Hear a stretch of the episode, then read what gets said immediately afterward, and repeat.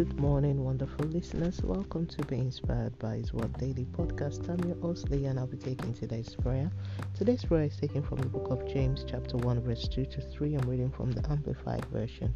Consider it nothing but joy, my brothers and sisters, whenever you fall into various trials. Be assured that the testing of your faith through experience produces endurance, leading to spiritual maturity and inner peace. Let's move on to the prayer point. Lord eternal, I magnify your holy name and worship your majesty. Eternal rock of ages, I give you praise and glory because you deserve it all. Lord, thank you for this awesome day and grace to be alive. Lord, thank you for divine intervention in all aspects of my life. You deserve my praise. I thank you, Lord, for removing the weight of troubles and trials from my life. Father, thank you for giving me divine assurance of your presence at work in me. Lord, thank you for not letting circumstances and situations in life define my destiny and purpose. Lord, thank you for healing me of all worries and things that have set me back in any way. Lord, thank you for the new strength given to me to replace every weakness.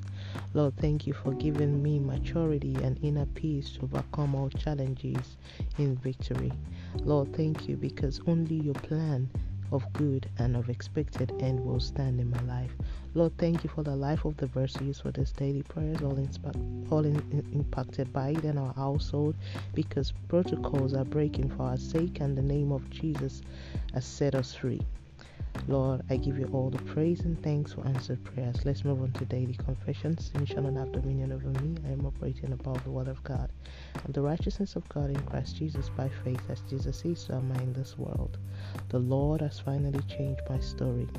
He has turned all situations to work in my favor.